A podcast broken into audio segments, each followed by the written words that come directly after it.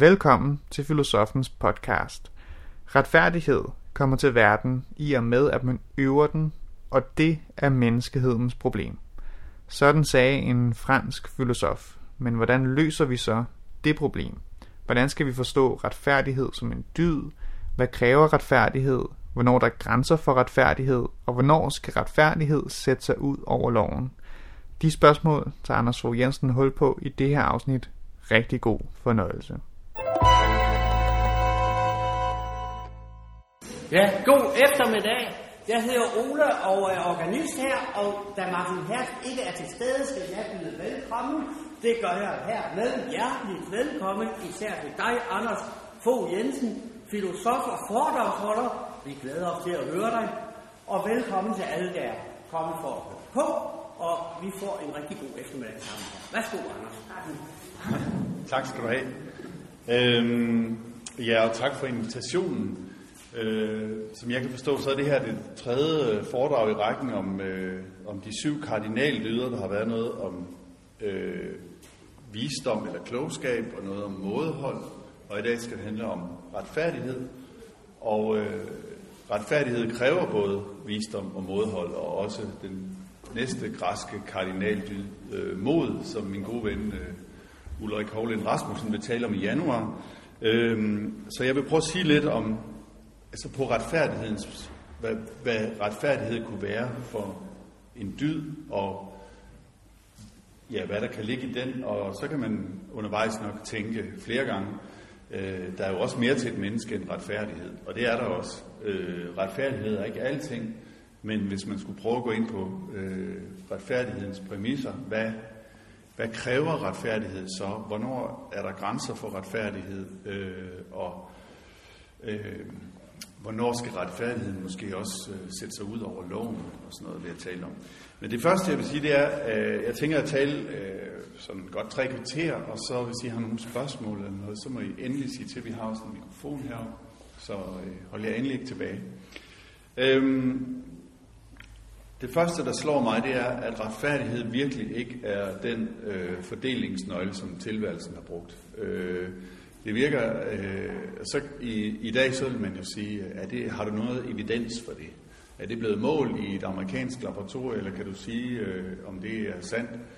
Øh, I mit fag, der betyder evident noget, som man bare ikke kan tvivle på. Øh, og øh, jeg tænker, man skal bare åbne øjnene og kigge sig omkring, så kan man godt se, at, at det var ikke det, tilværelsen brugt som øh, fordelingsnøgle. Og nogle gange kan det være meget svært at udholde, at verden ikke er retfærdig. Øh, man kan måske også øh, tænke, at så har man brug for at kompensere ind i sit hoved og tænke, at ja, men de sidste skal blive de første, så må ikke det går, eller der kommer noget, der omfordeler på et eller andet tidspunkt. Øhm, men øh, retfærdighed virker også som om, at øh, det er ikke noget, vi kan observere øh, så mange steder, men det er som om, det er en idé, vi alligevel ikke kan slippe at, øh, at retfærdighed findes. Det kan godt være, at retfærdigheden ikke er der, og man skal arbejde for den, men det findes, det findes bare ikke altid derude i verden. Så retfærdighed, det vil jeg også slutte af med at sige, det er altid en kamp, det er altid noget, man kæmper for. Øhm, en fransk filosof, der hedder Alain, sagde i 1912, at retfærdighed kommer til verden i og med, at man øver den. Og det er menneskehedens problem, at man må at retfærdigheden ikke er realiseret, men man må hele tiden øve sig i den. Den her foredragsrække handler også om kardinaldyder. Og øh, hvad, hvad er en kardinaldyd? Det vil jeg også lige øh, kort øh, sige lidt om. En, altså kardinal betyder dørhængsel, så det er nogle af de grunddyder, som de andre dyder hænger på, hvis man kan sige det sådan. De, de, de, dem, de drejer omkring.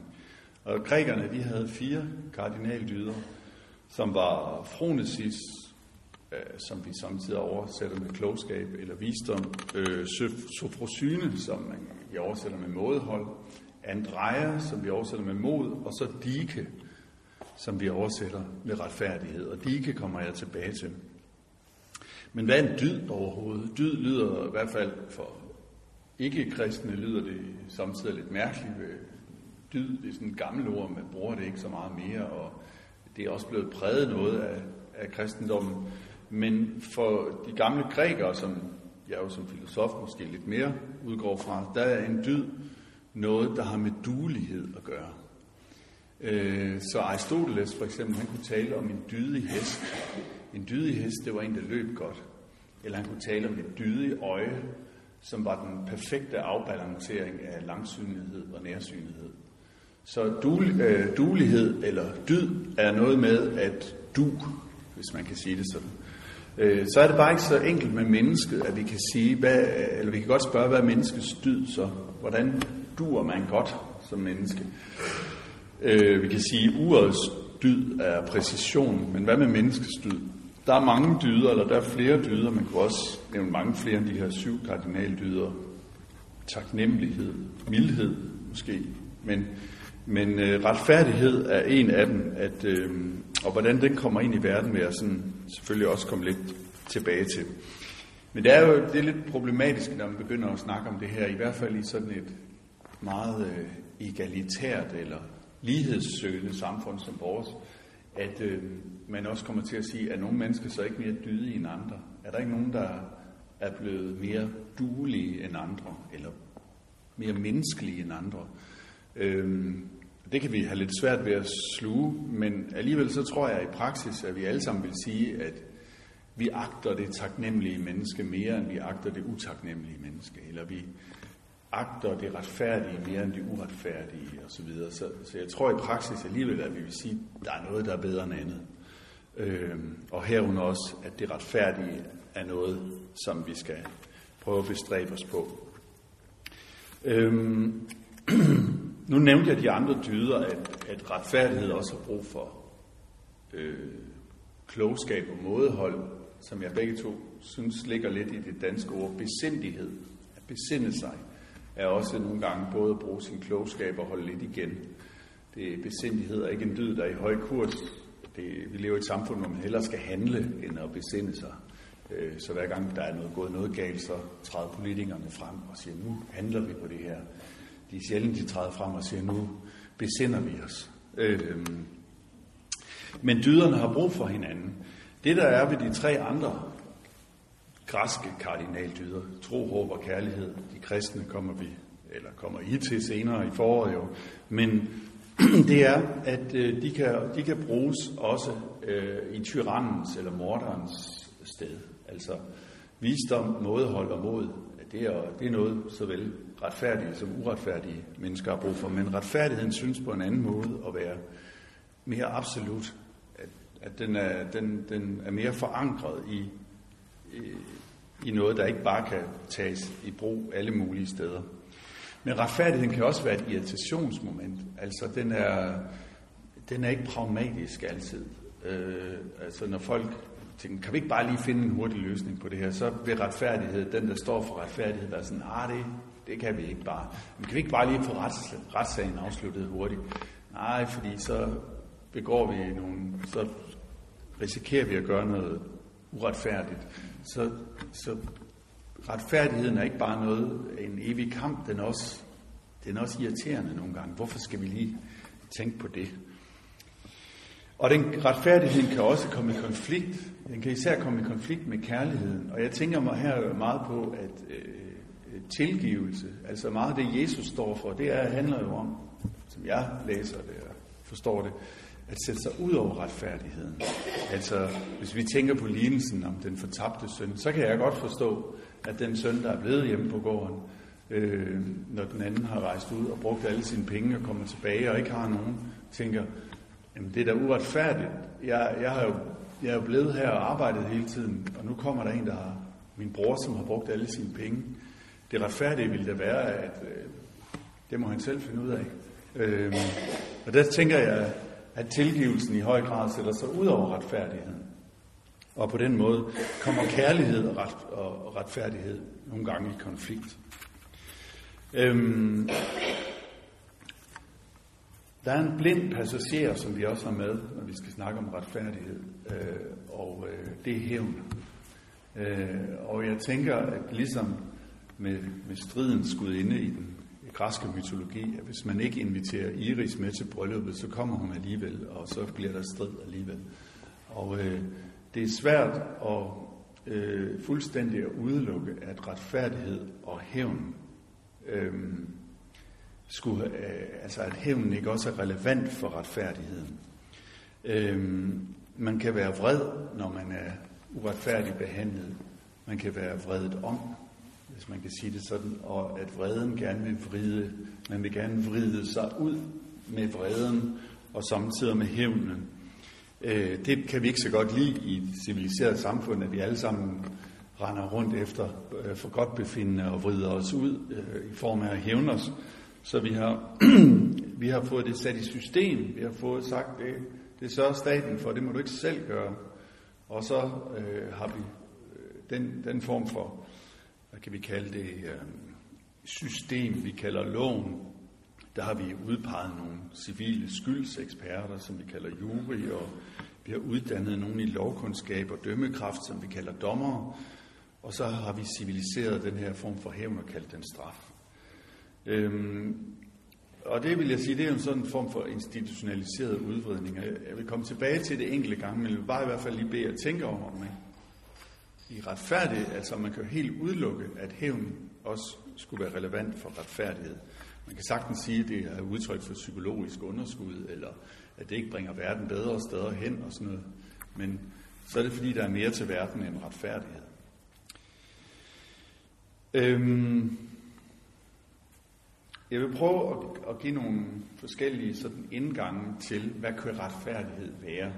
Øh, jeg, vil tænke, jeg vil tale om retfærdighed som det at fordele lige, eller fordele retfærdigt men også som retfærdighed, som det at følge loven, eller måske at retfærdighed ikke bare handler om at følge reglerne eller loven.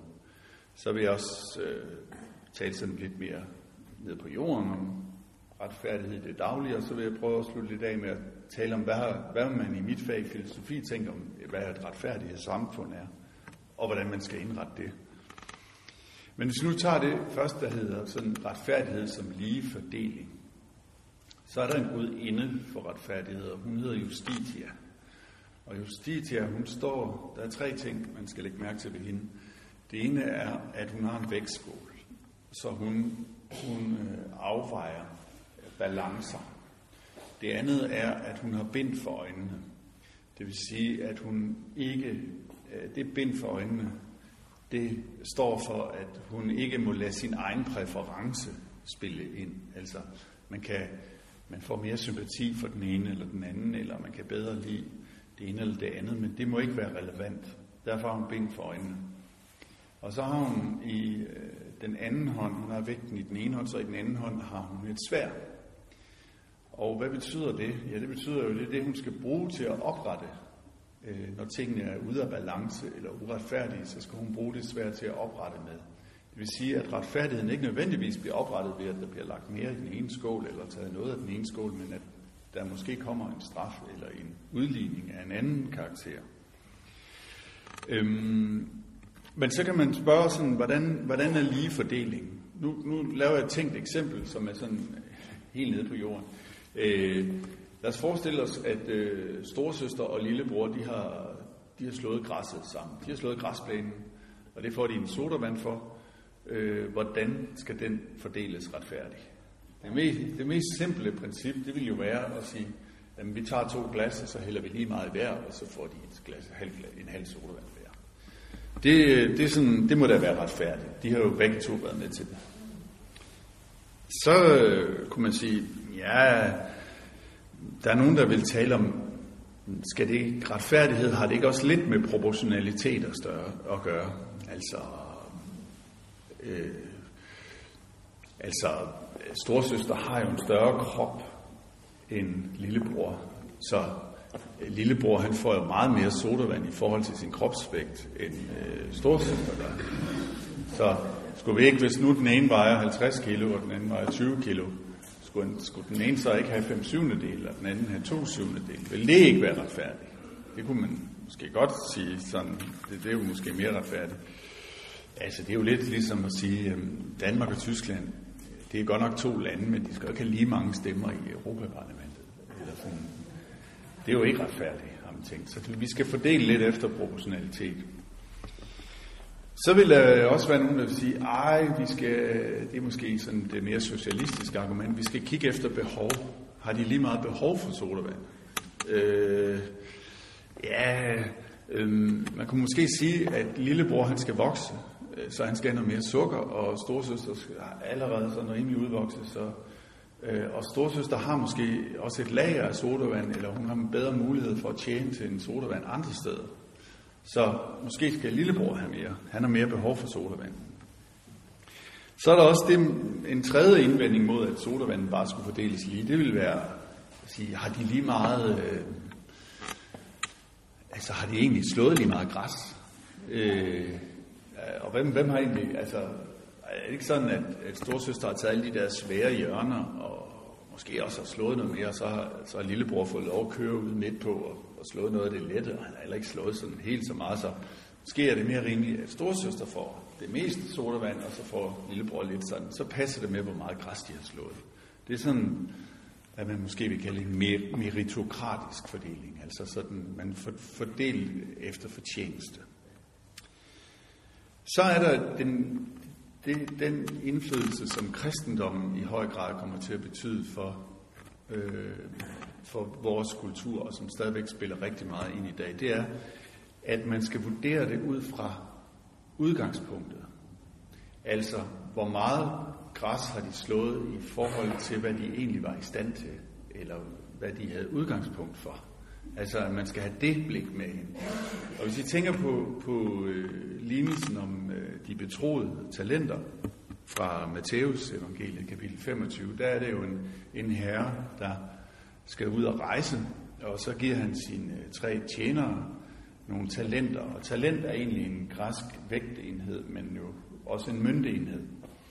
Så øh, den ene tjener får én talent, og den anden tjener får to talenter, og den tredje tjener får fem talenter. Og så rejser herren afsted. Så kommer han tilbage tid efter, og så har ham med fem, han har sådan fået investeret det og det ud at arbejde, de her fem talenter. Så han har fået det til at vokse til 10 talenter.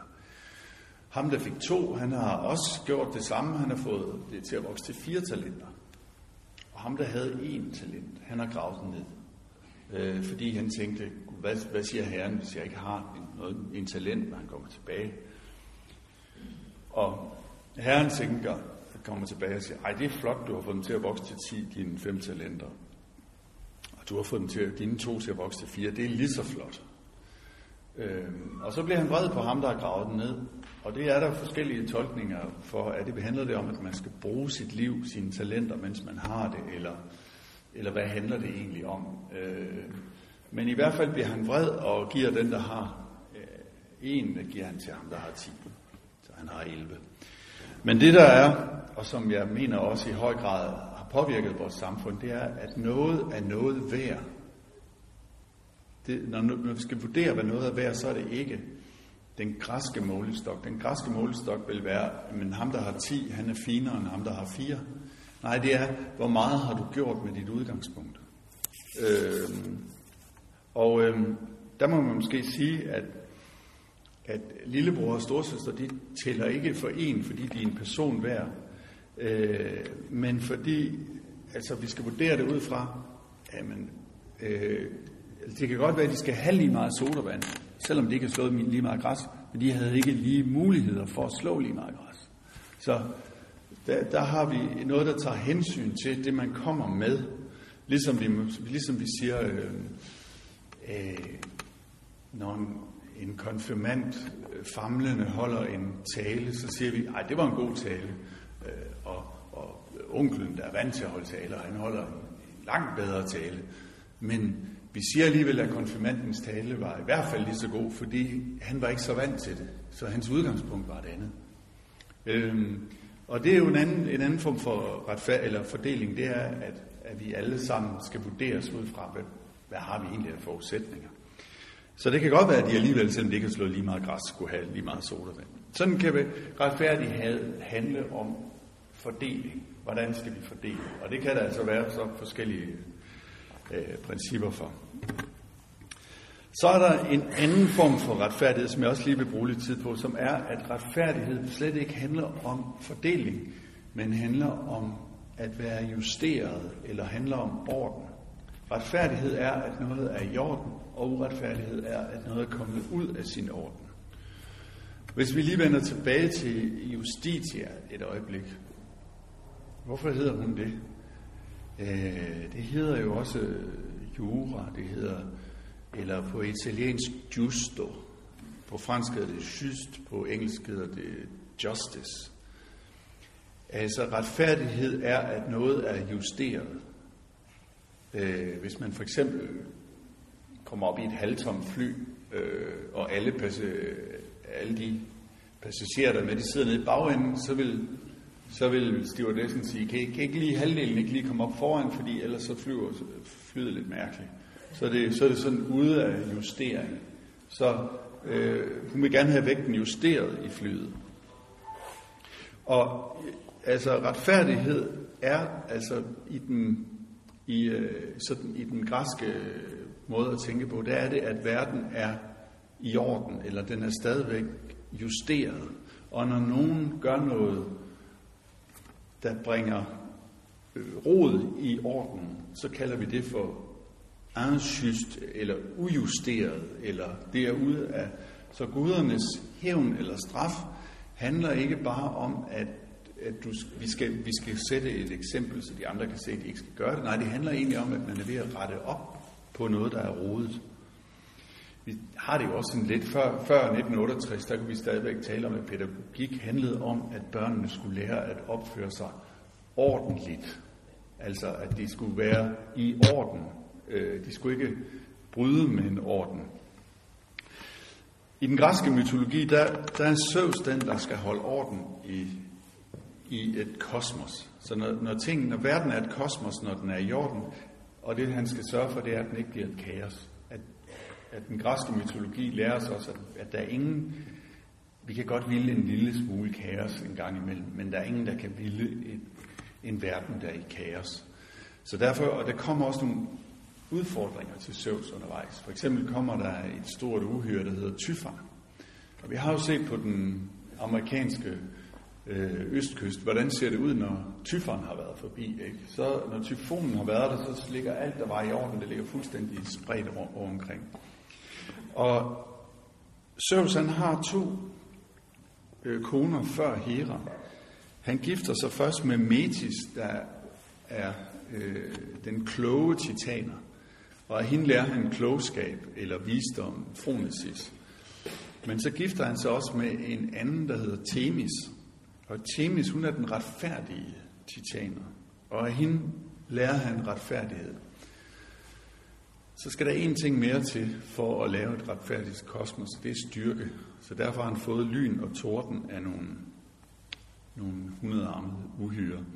Øhm, men altså den her kombination af klogskab og retfærdighed og styrke, det er det, der skal til for, at han kan lave eller opretholde en, øh, hvad skal man sige, øh, et, et kosmos, der er i jorden. Så når straffen øh, falder på forskellige, for eksempel er der historien om, hvordan at Prometheus stjæler øh, kunstnerne og ilden, stjæler kunstnerne fra Athene og ilden fra Hephaistos og giver den til mennesket så straffer han Prometheus for det ved at hænge ham op. Og, og sådan, det, den her ild og kunstner, det går ikke, at mennesket har det, fordi så kan det lave uorden i kaos. Der er meget fra den græske mytologi, som kommer igen i den moderne økologi, fordi det handler om, at hvis mennesket begynder at pille ved naturen, så kan den komme ud af balance. Så, så, så straffen handler egentlig mere om at få verden tilbage i en orden. Men Zeus og Themis, som han lærer retfærdigheden af, de får nogle børn. De får en, der hedder Enomi, der betyder den gode lov. Og så får de også Dike, som jeg var inde på før, som vi oversætter med retfærdighed. Øhm, og så får de også den tre øh, gudinder. Øh, de får Atropos, som, som øh, trækker livets tråd ud. Kloto, som ruller den op og Laixis, som klipper den over. Øh, så der er også noget om, at, øh, ja, at livet har den længde, det nu skal have. Øh, men dike, det er, det, det er princippet for det gode liv i den græske mytologi. Og øh, hvad er det modsatte af dike? Det kalder grækerne for hybris. Og hybris, det er, når man kaster sig op til at være noget, man ikke skal være. Det er overmodet. Det er der, hvor man leger en halvgud, eller på anden måde bringer verden ud af orden. Så dike er, øh, det er retfærdigheden, men ikke, som, ikke bare som balance, men som orden eller som justering. Øh, for eksempel har øh, grækerne, de har også den samme fortælling. Formentlig er det en, måske er det en vandrehistorie, men jeg har det jo sådan med myter, at, at øh, dem skal man ikke tage bogstaveligt, men man skal tage dem alvorligt, fordi de handler om noget, som aldrig er sket, men som hele tiden hænder. Altså, det er, det er aldrig sket, at Odysseus sejlede rundt dernede. Men det hænder hele tiden, at mennesket søger efter et hjem. Så når man ser de her Discovery-udsendelser, hvor de sådan prøver at finde ud af, ah, kan det passe, at Moses skilt vandene, eller kan det passe, at Jesus gik på vandet, øh, så har de fuldstændig misforstået myten, fordi den handler ikke, det er rigtigt nok, det er falsk, det var ikke sket, men det hænder hele tiden. Myten har en sandhed i det falske. Øhm, og øh, grækerne har også øh, ligesom en myte, der minder meget om Noahs ark. De hedder bare Dekalion og Pyra, dem der bliver udpeget. Øh, altså, det er jo egentlig historien om, at første versionen af mennesket, det var ikke retfærdige mennesker, eller det var ikke gode mennesker, der kom ud af det. Så vi tager lige de to bedste, og så prøver vi forfra anden gang. Øh, det har grækerne også øh, en myte om, og da de skal ud og finde, hvad er det for to mennesker, vi skal udpege til at komme ind i den her ark, der leder de efter nogen, der netop har dike. Øhm, så øhm, det jeg prøver at sige med det, det er, at at retfærdighed ikke bare behøver at have med lige fordeling, eller hvem har mest i vægtskålen at gøre. Det kan, kan også handle om, om verden grundlæggende er i orden eller justeret. Og at, at straf dermed har, har haft den funktion at genjustere eller få tingene bragt tilbage i orden. Så er der øh, det tredje, jeg vil sige, øh, første var retfærdighed som fordeling, og det andet var retfærdighed som justering. Så er der noget med retfærdighed og lov. Øhm, på engelsk, der har man stadig ordet fair, og fair kan jo både betyde, øhm, at noget er retfærdigt, men det kan også betyde, at noget er smuk. My fair lady. Øh, eller i sportsverdenen taler vi om fair play. Det er retfærdigt spil, men det er også den idé i det, at det er smukt. Øh, og det er sådan set også noget af det, der har ligget i begrebet kosmetik. At vi er vant til at forstå kosmetik som noget, man sådan, er sådan noget overfladisk, noget man smører ud. Ikke?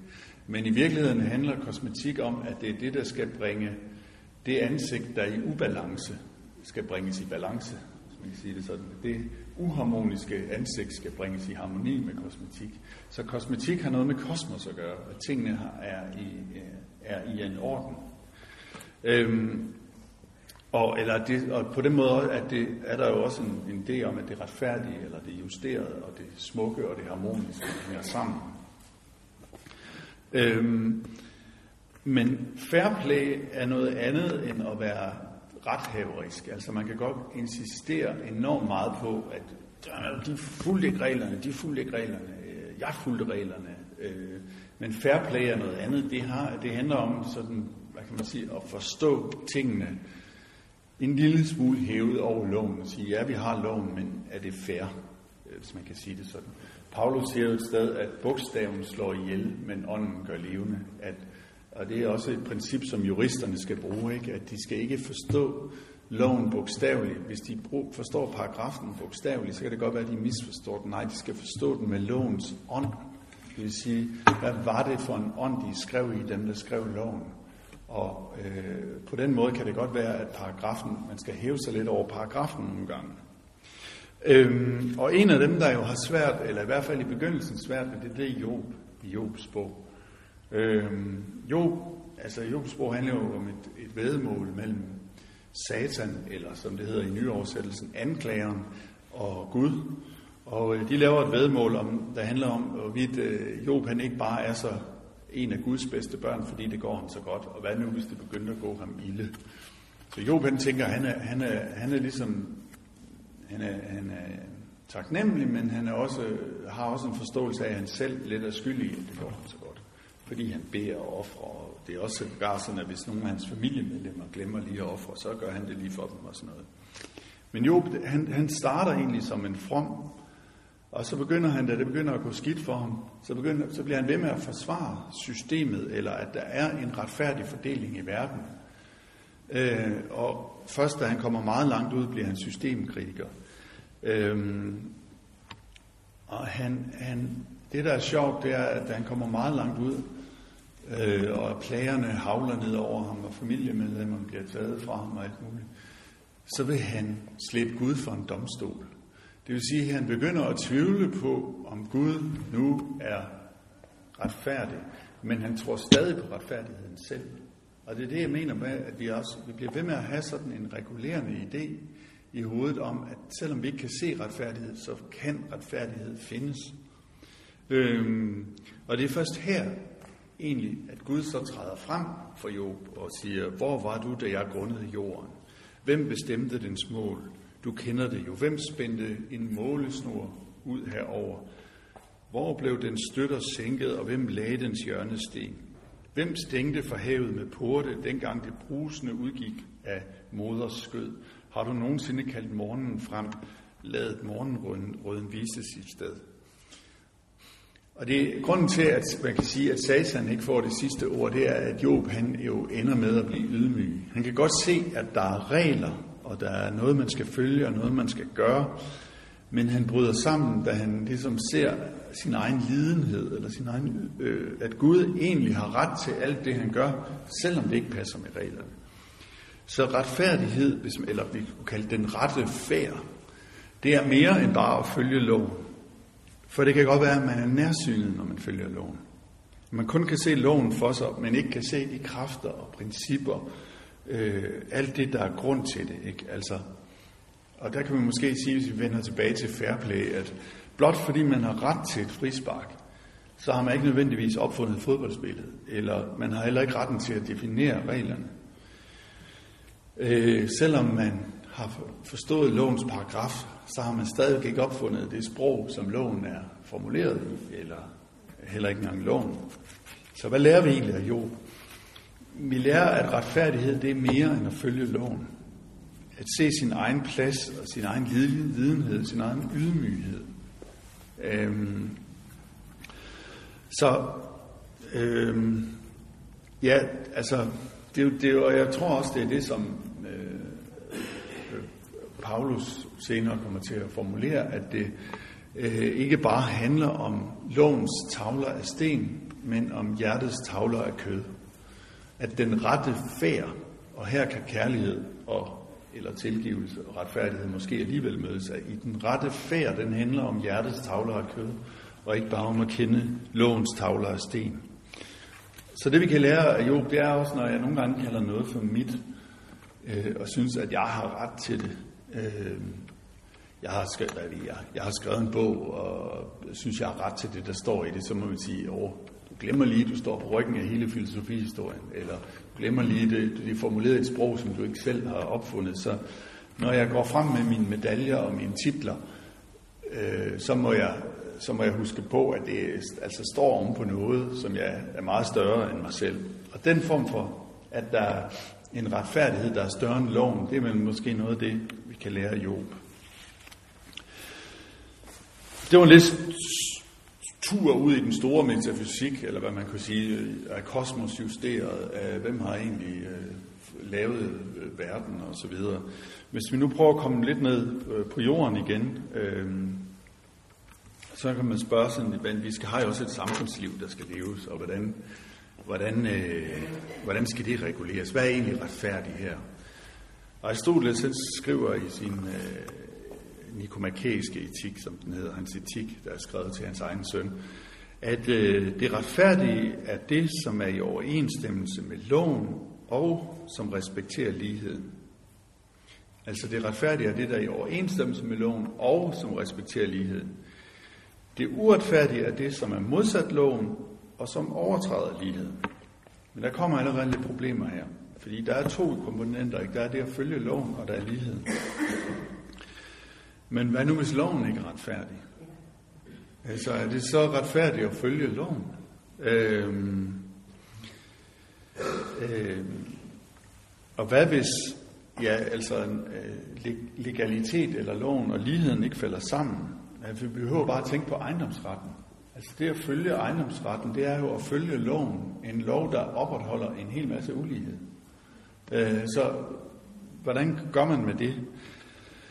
Og øhm, altså, på den ene side, så tror jeg, at det handler om, at vi skal jo for så vidt forsøge at adlyde loven, men vi kan heller ikke se bort fra retfærdigheden, og retfærdigheden kræver mere, end loven gør. Den kræver, kan talte om, øh, øh, ja, tysk filosof Kant, der levede fra 1724 til 1804, han talte om to former for dømmekraft.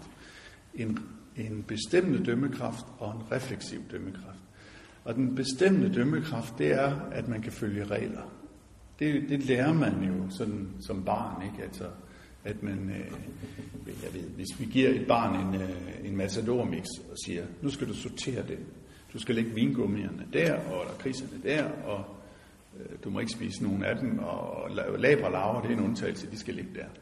Hvis det kan gøre det, så bruger det sin bestemmende dømmekraft. Det er det, at man kan følge en regel.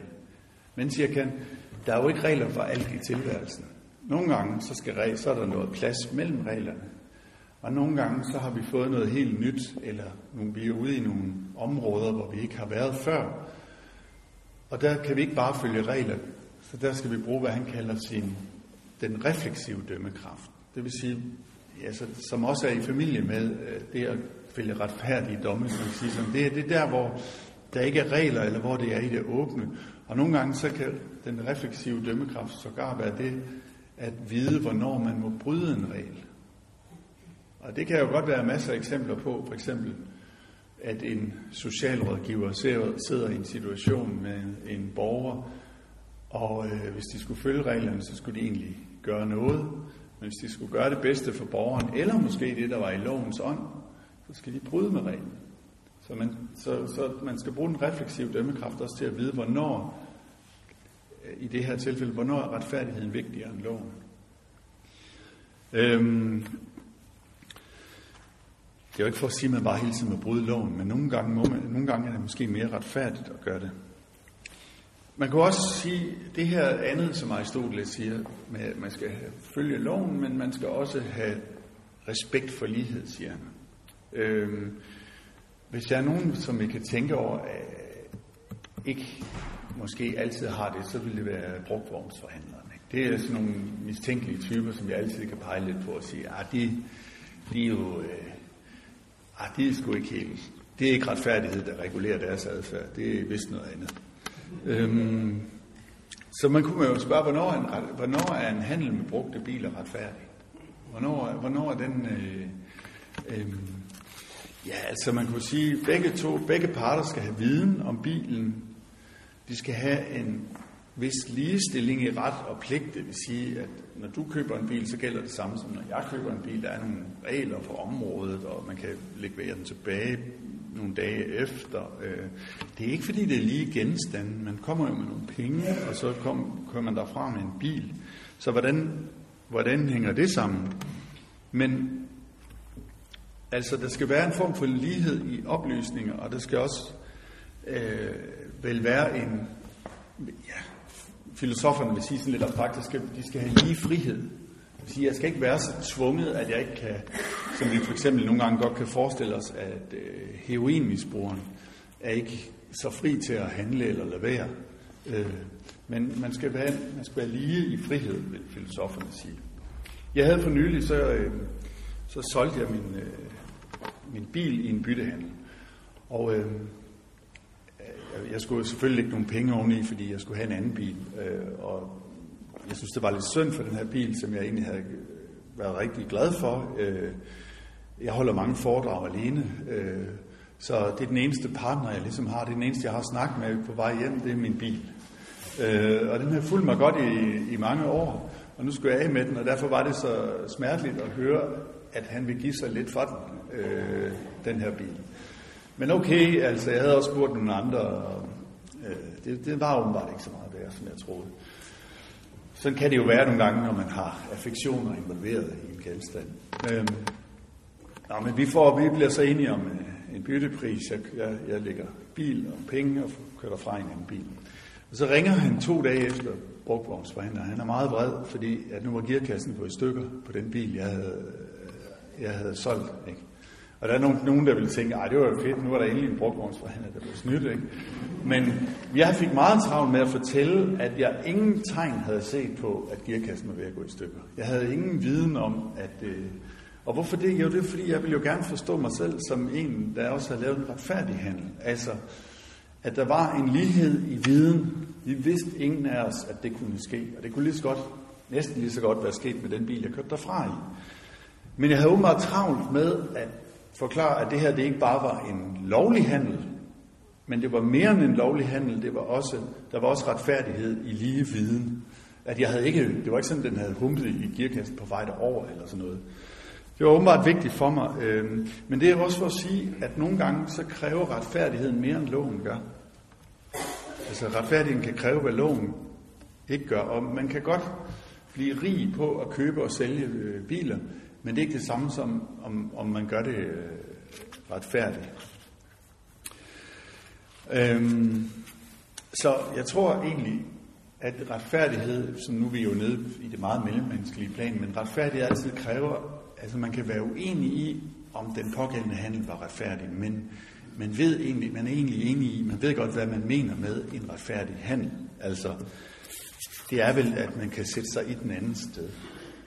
På de her betingelser, hvis jeg havde stået derovre, hvor du stod, ville jeg så også have gjort det. Det kunne jeg også have. Øh, og, og sådan kan man jo komme med masser af eksempler. Hvor meget skal man oplyse, når man sælger et hus? Skal man, man skal fortælle noget om de skader, der er, men skal man også fortælle, at naboen larmer, for eksempel? Eller øh, hvor meget man egentlig forpligtet på. Og der er loven forpligter på noget, men retfærdigheden forpligter måske nogle gange på noget mere. Så retfærdighed øh, handler, og det, det vil være min overgang til, det, til den fjerde og sidste øh, område, nemlig det samfundsmæssige. Øh, det, det, det plejer vi at sige, eller det har filosoferne en tradition i hvert fald for at sige, det handler om at sætte sig ud over sin egen interesse. Så når vi har en kamp for retfærdighed, så er det selvfølgelig en kamp for fordelingerne i verden, og nogen ikke gør det uretfærdigt, men det er også en kamp mod vores egne interesser, at det ikke er den, der bestemmer. Og det, øh, og det vil jeg også sige, hvis vi endelig skal have hævn blandet ind i retfærdighed, så er det ikke, hvad jeg er interesseret i at hævne, men i, hvad, hvad, der skal, hvad retfærdigheden vil kræve for, at der er oprettelse. Men over til, hvad, hvad er det retfærdige samfund? Der har i hvert fald filosoferne, de har støttet så meget til, til justitias bind for øjnene, øh, at øh, man kan sige, eller jeg kunne prøve at starte et andet sted. Vi lever i en tid, hvor der er rigtig mange personsager, øh, hvor nu handler det om, at øh, en politiker har fløjet på første klasse for meget, eller har udnyttet sin position til at få en lejlighed. Øh, Lige for tiden så er der meget diskussion om ministernes pension og sådan noget. Hvad handler alt det om? Det handler om øh, legitimitet. Og der skal man lige holde to ting ude fra hinanden, som vi blander sammen i dagligsproget. Vi blander tit det legale og det legitime sammen. Men det legale har noget med loven at gøre, det legitime har noget med, ja, vi kunne sige moralen eller accept at gøre. Øh, så, øh, så siger vi nogle gange, at det der det er det er helt... Øh, øh, altså, hvad kan man sige? Vi siger måske, det er da ikke legalt at være utro. Jo, det er legalt at være utro. Det er ikke legitimt måske, men det er legalt. Eller vi siger, øh, øh, altså man kan sige sort arbejde, ikke? for eksempel. Det er illegalt, men nogle steder er det legitimt. Så man skal holde det legitime og det legale ude fra hinanden. Så når vi snakker om ministerpension eller øh, flyrejser, eller det at bruge sin øh, position til at få en lejlighed eller et eller andet, så handler det ikke om det legale, for det kan godt være, at det er legalt, men det handler om det legitime. Og der er det bare en, jeg tror jeg næsten i alle samfund, der skal magthaverne vise, at for at vinde legitimitet, så skal de vise, at de vil fællesskabets bedste. Også diktatorerne de skal vise, at de kan måske godt prøve at sige, at jeg har brug for et helt harem, og jeg har brug for et slot, og jeg har brug, ellers kan jeg jo ikke gøre det, der er i fællesskabets bedste. Men man skal ligesom vise, at man vil det, der er fællesskabets bedste. Så hele diskussionen om øh, ministerlønninger, ministerpensioner og folketingslønninger og sådan noget, de handler om, at øh, de handler om legitimitet. Altså, at, er det okay, eller prøver du, prøver du at blive folketingspolitiker bare for din karrieres skyld, eller gør du det for folkets skyld?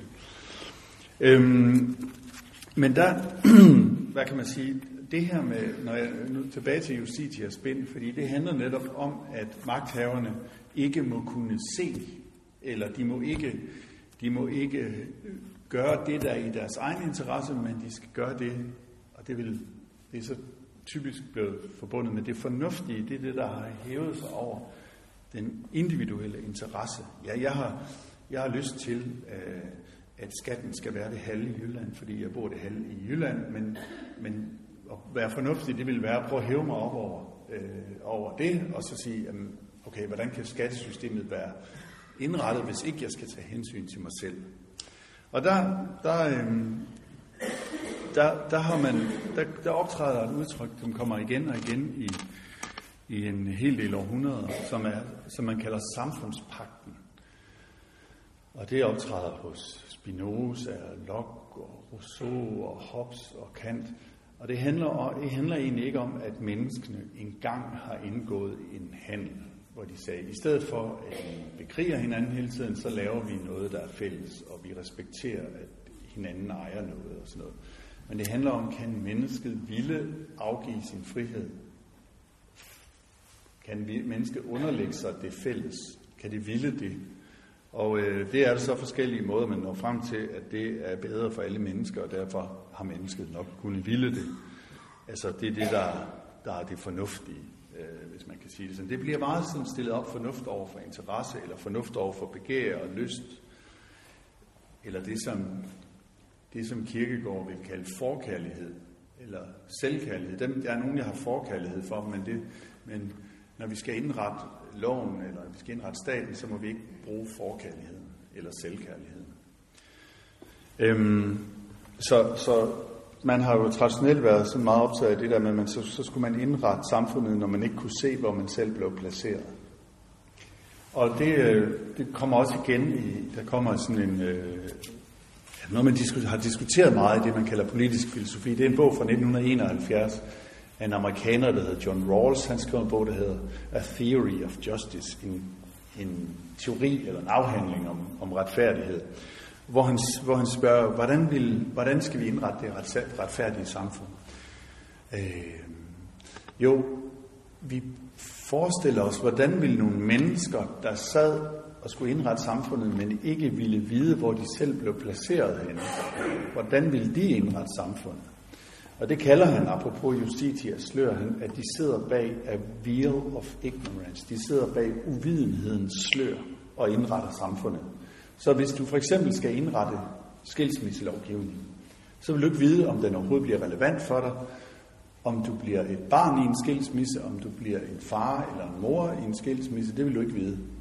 Så vil de her mennesker, er tankeeksperimentet, de vil indrette det retfærdigt. Men hvad så med fordelingen? Nu snakker vi før om, hvordan man skulle fordele en sodavand. Hvordan vil de så fordele goderne?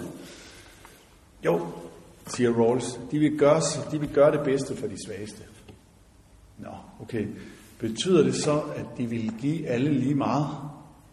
Nej, fordi, siger han, det kan godt være, at de svageste vil være bedre stillet med ulighed at hvis nogen havde et incitament til at drive forretning og sætte noget i gang og så videre og tjene en masse penge, så ville de svageste blive rigere. Så det her tankeeksperiment med at sætte sig bag uvidenhedsslør, det ender på en måde også lige præcis med det amerikanske samfund. Sjovt nok. Øh, men det er bare, bare for at sige, at man, man, når man diskuterer retfærdighed, så, så kommer uvidenhed eller usynlighed eller justitias bind for øjnene kommer meget tit ind som det, der skal være det afgørende. Hvis jeg skulle prøve at slutte af nu her, så vil jeg sige, at retfærdigt, hvad har jeg sagt noget om? Jeg har sagt, at retfærdighed tænkes ofte i situationer med fordeling, men det handler langt fra kun om fordeling. Øh, det kunne også handle om proportionalitet, ud, øh, nytte, indsats, behov osv., når det handler om fordeling. Men det handler også meget om bind for øjnene. Det handler om at sætte sig ud over egne interesser og forkærlighed og selvkærlighed og præferencer i det hele taget. Øhm, det her kan handle om lige viden, om lige frihed til at indgå i det, man vil. Men det er jo næsten altid med en eller anden form for abstraktion for øje. Altså sådan et eller andet med, hvad nu hvis jeg var i dit sted, eller hvad nu hvis jeg var dommer og, og ikke øh, bedre kunne lide storesøster end lillebror, eller omvendt. Øh, der, er, der er tit abstraktioner involveret, fordi retfærdigheden sjældent er noget, vi sådan, det er ikke en ting, vi finder. Så derfor bliver det hurtigt abstrakt. Men også det her med, at retfærdigheden ikke findes, og derfor kræver det, kræver det at man hele tiden gør den, eller er den, eller udøver den retfærdighed. Så retfærdigheden kræver også sit, når, når loven slår til. Og hvis jeg har flyttet lidt med hævn her i dag, så er det jo vigtigt at huske på, at det er ikke, ikke hævn, hvor jeg lader mig styre af min hævnlyst, men det er et spørgsmål om fællesskabets regulering eller justering. Men jeg har også sagt noget om, at den rette færd, hvis man kan sige det sådan, den handler om meget mere end en, øh, en rethaveriskhed eller, et, eller at følge reglerne. Det handler også om at se sig selv i forhold til et hele. Så retfærdighed, det er en evig kamp imod noget. Det er ikke en opdagelse, man kan gøre sig i verden. Det er en kamp mod de uretfærdige mennesker. Det er en kamp mod en uretfærdig fordeling, men det er også en kamp mod ens egne interesser. Og det er derfor, jeg startede med at citere Alain, der sagde, at retfærdighed hører til de ting, man retfærdigvis bør øve, fordi de ikke findes. Det er ikke sikkert, siger i hvert fald en anden filosof, Pascal, at de retfærdige altid ved, at de er retfærdige. Han siger, der findes to slags mennesker. De retfærdige, der tror, de er syndere, og syndere, der tror, de er retfærdige. Øh, og så kan det jo sagtens være, at det ikke er dem, altså retfærdighed har ikke noget at gøre med øh, marketing eller corporate uh, social responsibility eller sådan noget. Det er ikke sikkert, at det er dem, der skilter med det, der er de mest retfærdige. Øhm, men jeg vil alligevel, fordi for lige også at huske på, nu har jeg talt meget om retfærdighed, men der er jo meget mere til mennesket end retfærdighed, og det er også derfor, at vi har syv kardinaldyder og mange flere dyder endnu. Aristoteles siger, at venner er ligeglade med retfærdighed, men det retfærdige menneske har brug for venskab. Altså, alle mennesker har brug for venskab, men i venskabet, der er retfærdigheden ikke nødvendig. Øhm, der er måske venskabets kærlighed eller mildheden i venskabet, som overskrider retfærdigheden. Men netop fordi vi ikke er venner med alle, har vi måske også brug for retfærdigheden. Altså, øh, det er ikke bare altid kærlighed og mildhed, der er mellem menneskerne. Ham, som jeg handlede bil med, han var ikke min ven. Og derfor var der brug for retfærdighed. Godt. Det var det, jeg ville sige indledningsvis. Og hvis det var jo bare en hel masse tanker om retfærdighed. Hvis der nu er nogen af jer, der har spørgsmål eller tanker eller noget, og jeg ved ikke, om I kan høre hinanden, eller om jeg skal gå rundt med den her. Skal jeg gøre det? Ja.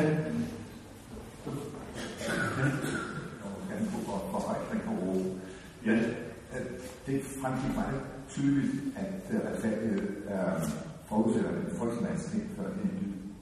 Ja. Du siger, at du baserer det på evidens. Jeg var til uh, møde med et etisk råd, hvor jeg fortalte om uh, deres praktiske virke, at det består uh, på basis af logisk, tænkning, logisk en slags overdrag fra samfundet uden funktion. Så der var en ting, som øh, hverken retfærdighed eller øh, etik omfatter noget, som vi omfatter som, som hvad der er godt, og som du sådan set bare inde på. Øh, det er diversitet i naturen, øh, som jo fortælles i Nords ark-historien, at, alle, alle arter skulle med. Øh, ser man det på den måde, så er øh, mennesket dag dybt uretfærdigt. De eneste mennesker, der var retfærdige, det var naturmennesker, altså øh, lærer samler samfundet. Og lige så snart mennesket begyndte at dyrke jorden, så blev vi principielt uretfærdige. Fordi Ja. vi pådutter af naturen af vores magt. Ja. Har du nogle bemærkninger? Jeg, jeg kunne i hvert fald godt have. Er. Jeg synes, du siger to ting. Det første, det er jo det her med evidens. Hvis jeg lige må tage det først, øh, så vil jeg sige, at det det er meget mærkeligt for, for en filosof at høre, hvordan ordet evidens bliver brugt nu om dagen. Fordi evidens, for eksempel hos Descartes, det var det, man, der var så åbenlyst, at man simpelthen ikke kunne tvivle på det. Så det, at vi, vi har noget med video, altså, eller video at se at gøre. Så det er noget, der er selvindlysende. I dag betyder evidens det, der ikke er selvindlysende, men som skal testes. Øh, det, som er blevet testet, og sådan, øh, om ikke i et laboratorium, så i nogle eksperimenter i hvert fald. Øh, Så det evidente er det ikke sikre, der er blevet bevist af en empirisk vej. Så når jeg siger, at- at det er evidens, så prøver jeg egentlig bare at skrue tilbage til, øh, hvordan man brugte ordet evidens for 400 år siden. Og der vil man sige, at evident det er simpelthen, altså, det er evident, at jeg ikke kan gå igennem en væg, eller at jeg ikke kan se igennem en væg i hvert fald, eller sådan. Øh, og, øh, og som sådan synes jeg, at det er helt åbenlyst, at verden er, har, mange uretfærdigheder og uretfærdige fordelinger og sådan noget. Det var egentlig bare i den betydning. Så, så siger du noget andet, der med det her med, at mennesket er uretfærdigt over for naturen, hvis er det ikke retfærdigt at lade diversiteten være diversitet, og er det ikke allerede, som jeg forstår det, du siger, er det ikke allerede udtrykt i Noras ark også, at øh, diversiteten skal få lov at blive ved med at eksistere. Og det tror jeg da egentlig godt, vi kan blive enige om, at vi er uretfærdige over for de andre arter. Det kalder man samtidig ikke. Vi har ordet racisme for at sige, at en race øh, trumler de andre, eller føler sig bedre end de andre. Det kalder man samtidig for en speciesisme. At vi synes, at vores art er mere værd end de andre arter. Og hvis vi skulle tage det virkelig alvorligt, så ville det, det bedste nok være et meget hurtigt kollektivt selvmord for menneskehedens side. Altså, og, og det er måske derfor, at der er nogen, der er begyndt at sige, at er det ikke klimatosset, øh, eller, men hvis vi skulle, det ville da være den måde, diversiteten det skulle bruge på, ellers så skulle vi helt tilbage til før bundesamfundet, som du også siger. Vi vi kan nok ikke forestille os. Svarer jeg på, det? Eller, Nej, men jeg kunne jo også sige, at du du filosof af hensyn til menneskeheden, eller det er det for din egen skyld.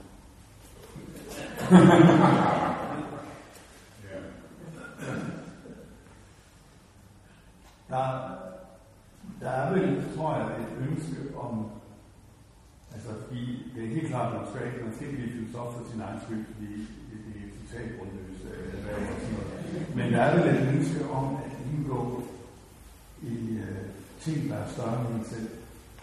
Og det kan godt være, at man gøre det ved at gå ind i klimakampen, eller sådan noget, men man kan også gøre det ved at træde ud i det historie. Sådan, eller svare på det. Øh, er der andre, der har nogle kommentarer? Okay, er det bedre? Ja, det er fint. Nej, men jeg vil godt væk fra det politiske og det religiøse, Ja, og så dreje det over i en retning, der siger, at hvis man nu som person eller som menneske bliver udsat for uret, ja, og ikke har mulighed for at komme fri af den, eller ændre på sin vis, så vil de fleste mennesker typisk nok bevæge sig over en form for bitterhed. ja, Men øh, jeg jo godt forestille mig, at der er en enkelt filosof eller to, der vil fortælle en, hvad vej man skal gå for at fjerne sig den bitterhed, og måske benytte sig af, at man har sin egen mulighed for at, at fjerne øh, uretten øh, i ens egen bevidsthed ja. Altså det er jo det er vel derfor, vi også må insistere på, at der er mere til mennesket end retfærdighed. Og øh, jeg sagde også, at retfærdighed kan være irriterende, fordi, og den kan vel også være sådan, øh, som du siger, man kan hænge fast i den, eller sådan noget. Og der har man måske netop brug for pragmatik, eller tilgivelse, eller f- flytte dit fokus, eller det, det, det opretter bare ikke retfærdighed, men det giver et bedre liv. Det er vel også det, du siger, at der, der er vigtigere ting i livet end retfærdighed. Altså, sådan hører jeg lidt det, du siger også. Ja.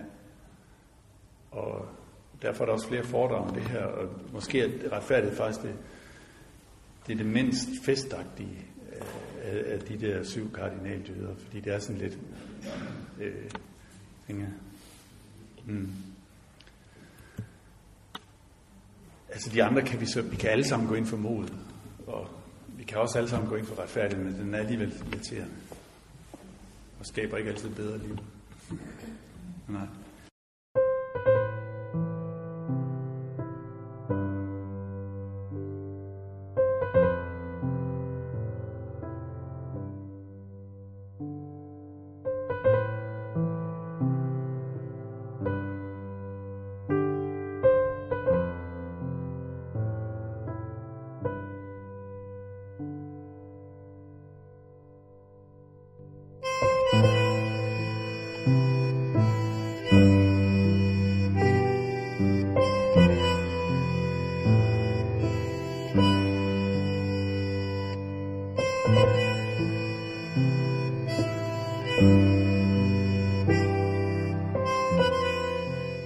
Du har lyttet til Filosofens podcast. Se mere på min hjemmeside filosofen.dk og tag med mig på dannelsesrejse. Se dannelsesrejser.dk. Mit navn er Anders Fogh Jensen. Tak fordi du lyttede med. thank you